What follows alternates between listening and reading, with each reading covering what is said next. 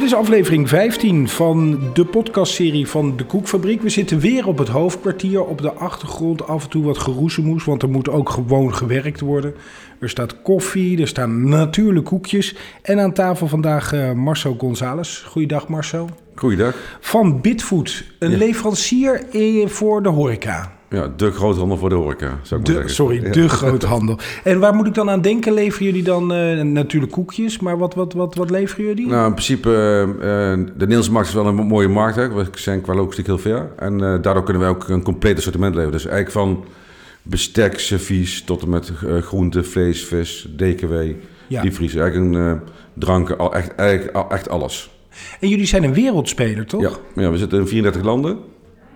Uh, overal in de foodservice. Dus uh, we zijn onderdeel van uh, uh, Bitcorp. Bit is een, Bitcorp is een bedrijf uit Zuid-Afrika.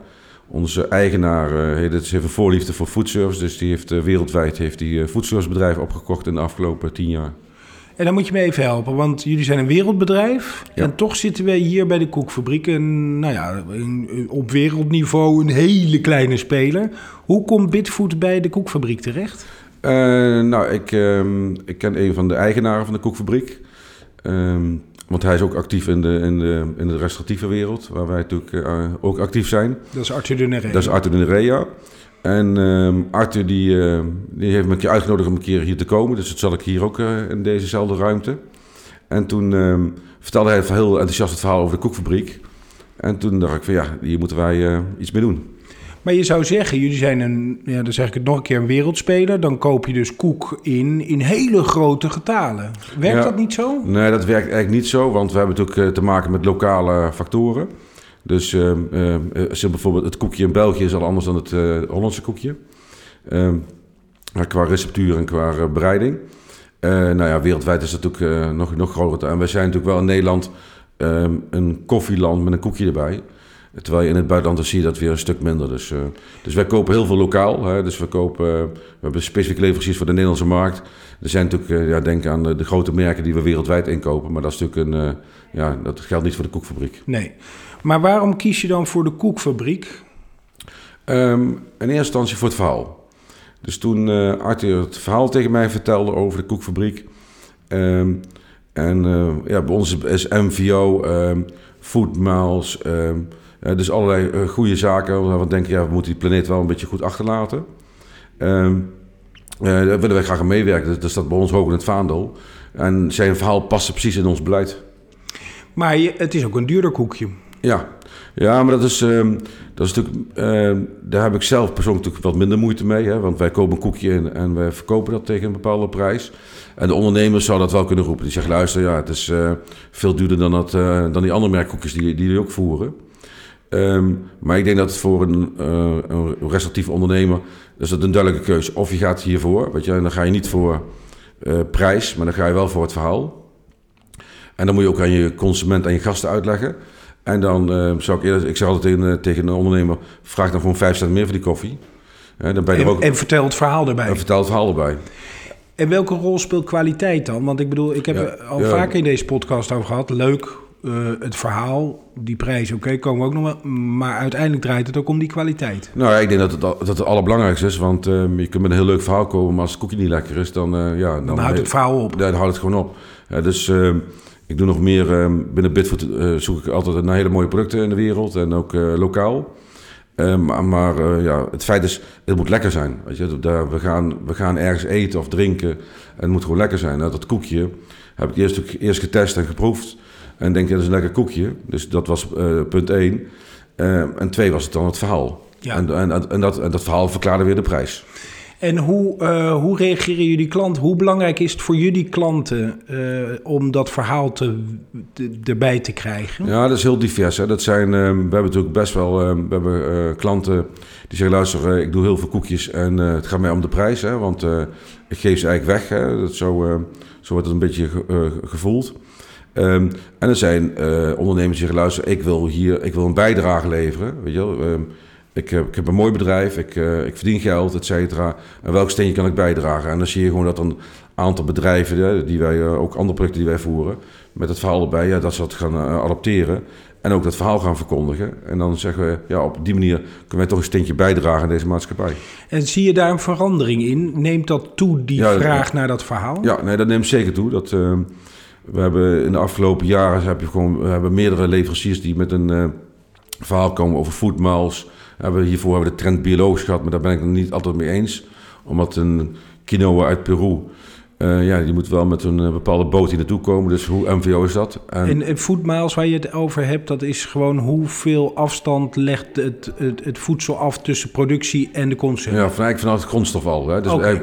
hè, dus je kunt zeggen, we maken het hier, maar nee, eigenlijk vanaf de grondstof.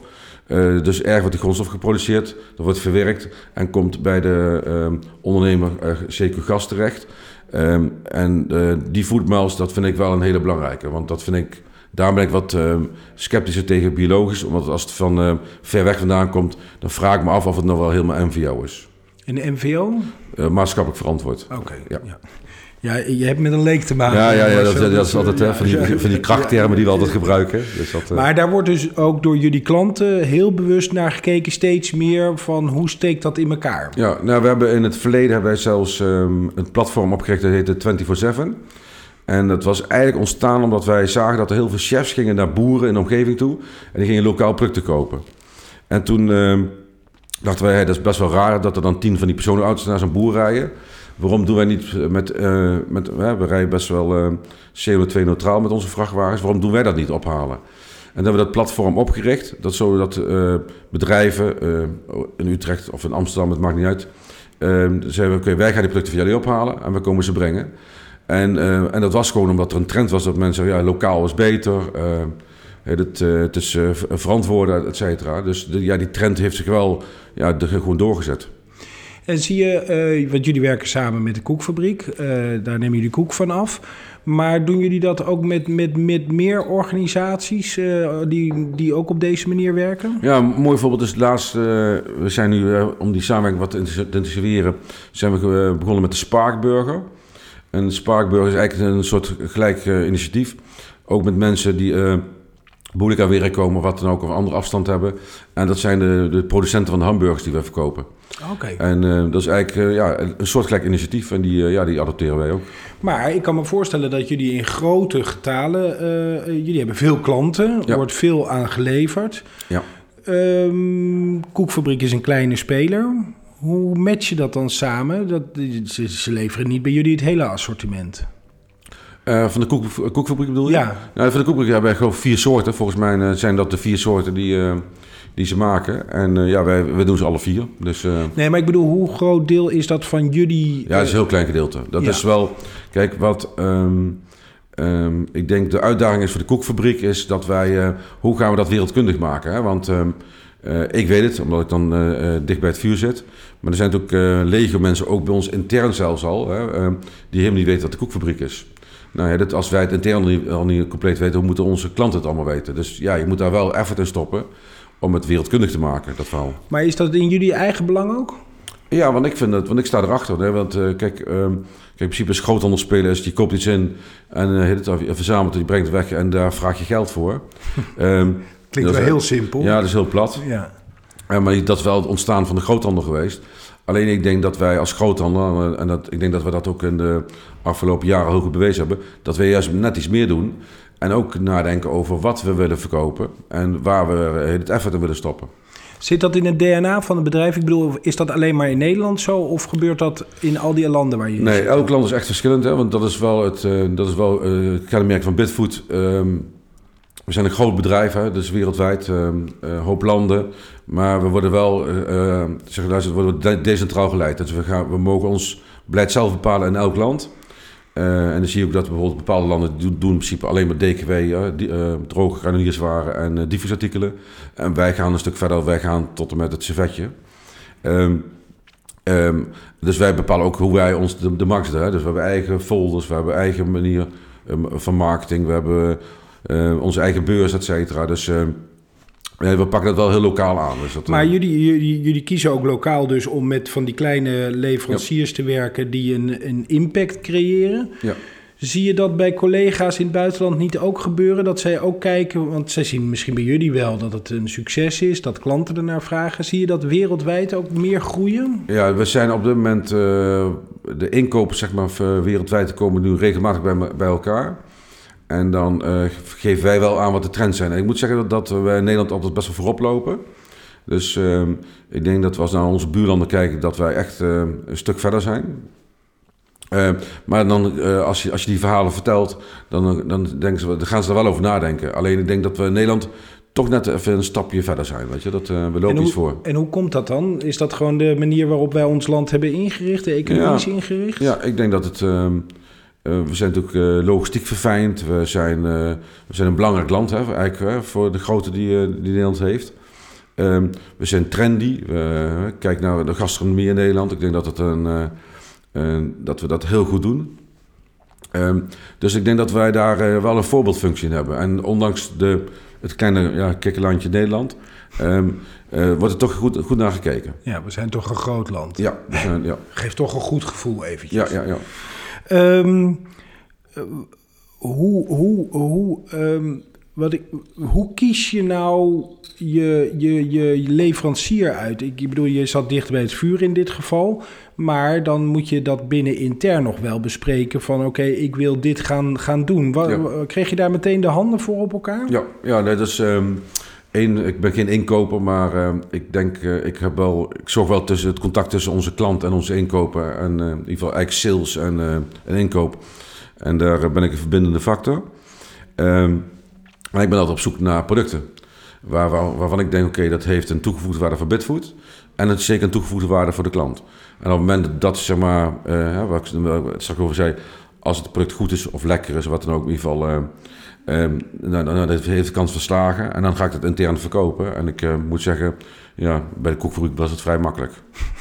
Was zo gepiept. Ja, dat was wel... eh, Merk je nog in, eh, eh, eh, verschil tussen klanten? Ik heb wel eens gehoord dat er bijvoorbeeld eh gemeente- of overheidsinstellingen soms eisen stellen aan de producten die zij aangeleverd krijgen. Merken Ja. jullie dat ook? Ja, dat merk ik ook, want wij leveren natuurlijk... eh, we hebben eigenlijk drie, drie divisies. Hè. We doen eh, ehm, catering national accounts. We doen horeca, dus maar, de restauratieve markt. eh, maar ook de fast service. En we doen zorg. En door die takken van sport die wij doen... hebben we veel te maken met overheid, semi-overheid.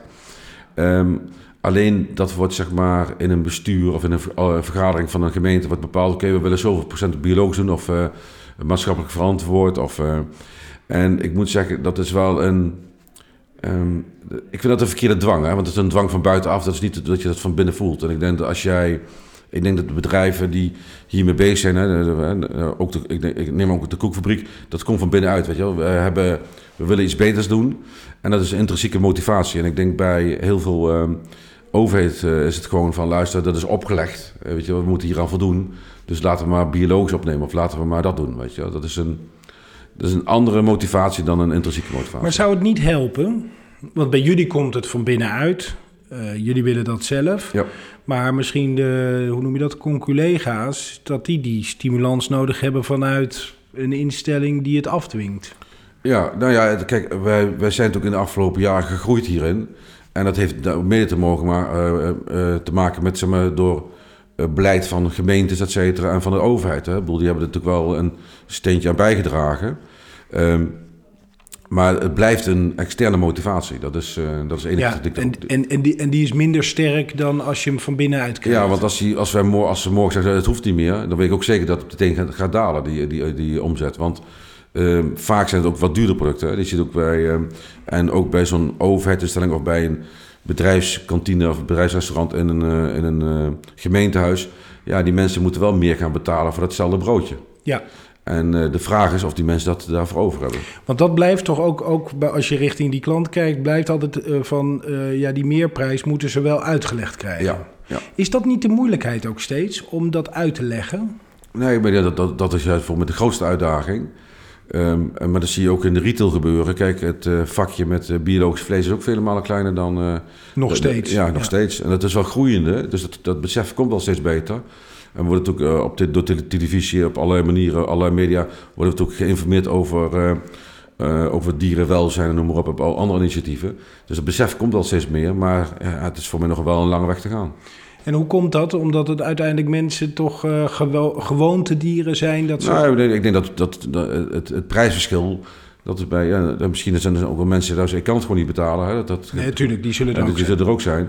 Maar je moet wel uh, het geld ervoor over hebben. Hè? En wij zijn natuurlijk um, in Nederland, wij vinden voedsel niet zo belangrijk als in, in andere landen. En het, uh, kijk, um, ik, um, ik ben van Spaanse komaf en daar is bijvoorbeeld in de crisistijd, de restaurant staat er gewoon vol. Ja. Terwijl we in Nederland gaan wij, als wij, wat, als wij een crisissituatie krijgen, zoals een aantal jaar geleden, gaan we als eerste besparen op het uit eten gaan. Ja.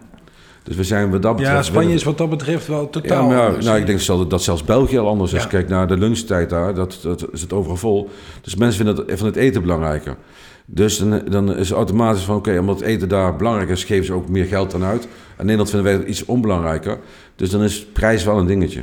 Maar je ziet volgens mij, als ik even terugdenk aan... Uh, ik ben opgegroeid in de jaren tachtig. Nou, toen was er op culinair gebied volgens mij bijna niks te beleven in Nederland. Of in ieder geval... Je ziet volgens mij wel dat het verandert ook in Ja. Nederland. Ook in, gewoon in de aanbod, in de supermarkten. Alles wordt toch wat... Ja, Ja, culinair. ja gastronomisch. Ja, Gastro- nee, dat ja, hem, ja. ja. ja, nee, nee dat, is, dat is zeker het geval. Ehm, maar zet, eh, ik, ik, ik zat altijd kijken naar, naar eh, als ik bij, eh, bij een van de bekende supermarkten binnenloop van oké, hoe is die vakverdeling? En dan zie je gewoon dat het goede vlees, of het, het langer gerijpt of het dry aged en zo, dat zijn natuurlijk allemaal relatief kleine vakjes, er liggen drie stukjes Ja. vlees in. Ja, het is nog steeds Ehm, de marge. En, het is nog, en, en mensen gaan toch voor die, voor dat, voor die, voor die aanbieding ja, met... voor die ja, knaller. ja, ja. Ehm, eh, hoe zie jij de toekomst? Denk je dat de trend door blijft zetten? Of zou bijvoorbeeld, ik hoorde wel eens dat er, dat er weer een economische crisis aan zou kunnen gaan komen. Zou dat de nekslag zijn voor dit soort initiatieven als de Nee, ik denk dat het wel een. ehm, het is zeker geen nekslag, want ik denk dat het blijft doorzetten. Ik denk dat het misschien dat het de groei misschien iets zou, ehm, zal, ehm, ja, ja, iets, iets Temperen. minder is, is, zal temperen. Maar ik denk dat we, dat zie je ook met vega vegan, ehm, maar ook met zulke ehm, initiatieven. Het zal wat moeizamer gaan, maar het blijft wel doorgaan. Dat, eh, Word je, niet, want je noemt nu ook nog vega en vegan. Ja. Worden jullie daar niet af en toe heel moe van dat je zoveel varianten langzamerhand krijgt? En je moet eh, verantwoorde koek en verantwoord vlees en alternatieven. Of Ja, is dat ik- juist het leuke? Nee, maar ik, nou, nou ja, ik vind het wel heel erg leuk en ik vind het een mooie ontwikkeling. En ik zie ook dat de, bijvoorbeeld, ik heb eh, twee dochters en eh, die vinden die dingen wel veel belangrijker. Dus ik heb daar in het verleden eigenlijk nooit zo bij stilgestaan, want ja, alles kon en eh, er was overal was eh, voldoende voorraad van. En we, kijk, nu is toch wel het nieuws, ja, we, we, we moeten naar alternatieven kijken, we moeten gaan veranderen, we moeten minder vlees en minder dat.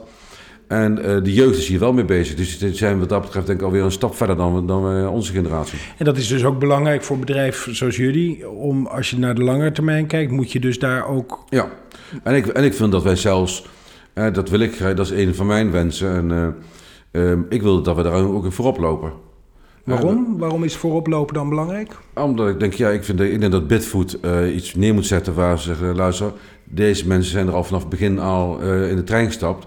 En niet op het moment dat het eh, commercieel allemaal haalbaar is en dat er alleen maar winst is. Kijk, we- sommige dingen kosten gewoon heel veel geld. Eh, maar ik denk wel, laten wij alsjeblieft gewoon eh, voor in de bus gaan zitten en niet achter in de bus. Want dat maakt je sterker. Ja, dat vind ik veel. eh, ik, dat is ook geloof, veel oprechter en veel geloofwaardiger.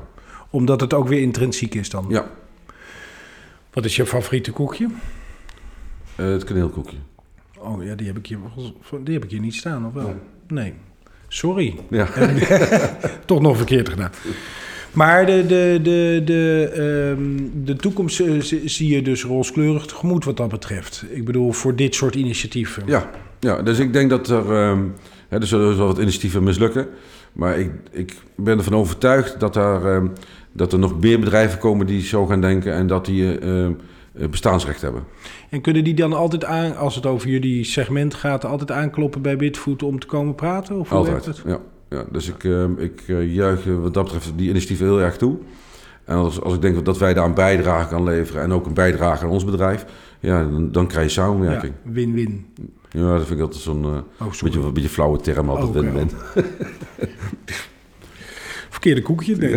nee, nee ehm, eh, wat ik me nog even afvroeg, want jij zei, uh, dat, maar dat is even wat meer persoonlijk en niet zozeer over de koekfabriek. Je zoekt altijd nieuw, nieuw, nieuwe producten voor. Maar betekent dat dat je dan dus altijd op zoek bent naar nieuw eten, nieuwe leveranciers, nieuwe producten en dat soort dingen? Ja, dat doe ik. Uh, wat een zalig beroep. Ja, dat is heerlijk. Ja. Mag je de hele dag door eten? Ja, mag ik allemaal proeven en zo, maar, dat, maar er zitten ook wel eens dingen bij dat ik denk van, nou, waar is dat maar niet aan begonnen? Ja, soms, soms is het een straf. Ja, ja. Dankjewel Marcel uh, voor je verhaal over uh, jullie samenwerking met uh, de Koekfabriek. En over het verhaal achter Bitfood. En over het inkijkje in die wereld weer. Um, dit was aflevering 15 van de podcastserie van de Koekfabriek. Meer informatie over de Koekfabriek kunt u vinden via dekoekfabriek.com. En we zijn nog bij u, want dit was aflevering 15 en we gaan er 18 maken.